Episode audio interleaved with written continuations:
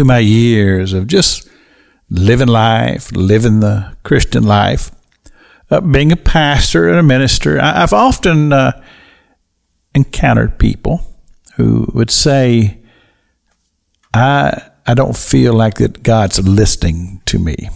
And the relationship between them and God seems to be distant. And you ask them, well, do you still believe in God? I said, yeah, I still believe in God, but uh, well, just just say that the uh, relationship has been damaged. And uh, then I've heard people say, well, when I pray, I don't even believe that God is even listening to my prayers. And the truth of the matter is, is that I understand that frustration. I understand the reality of that. And I would also say that I understand why that is. And it's simply this that the relationship has been severed because of sin. And that's just the, the reality of it is. So you might say, well, Pastor, okay, I, I've sinned, and I know I've sinned. So it's hopeless. And that is exactly what the adversary call him the devil, call him the deceiver of the brethren. The scripture calls him a lot of things, but the truth of the matter is, the scripture says he's a liar and a thief.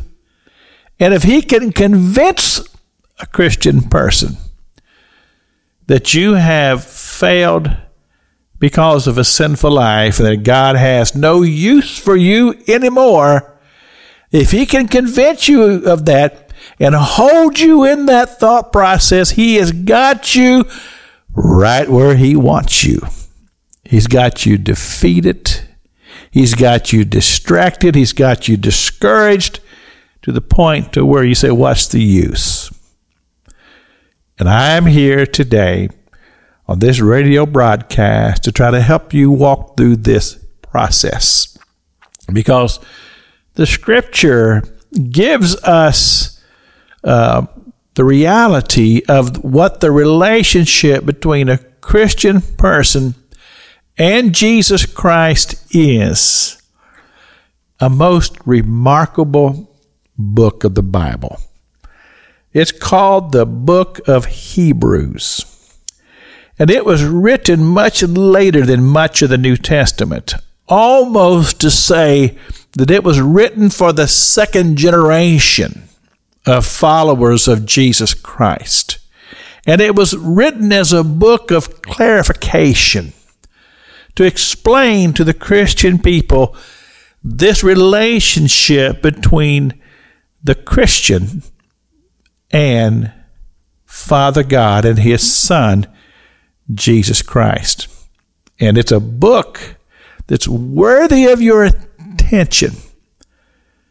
But what I want to leave you with today in a few seconds we've got left here is the fact that Jesus Christ is the giver of a new testament, a new covenant with God that He Himself won for us through the giving of his own life and the shedding of his blood upon Calvary's cross.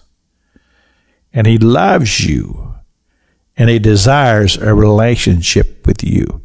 This is Pastor Jack King with the gospel on the radio broadcast.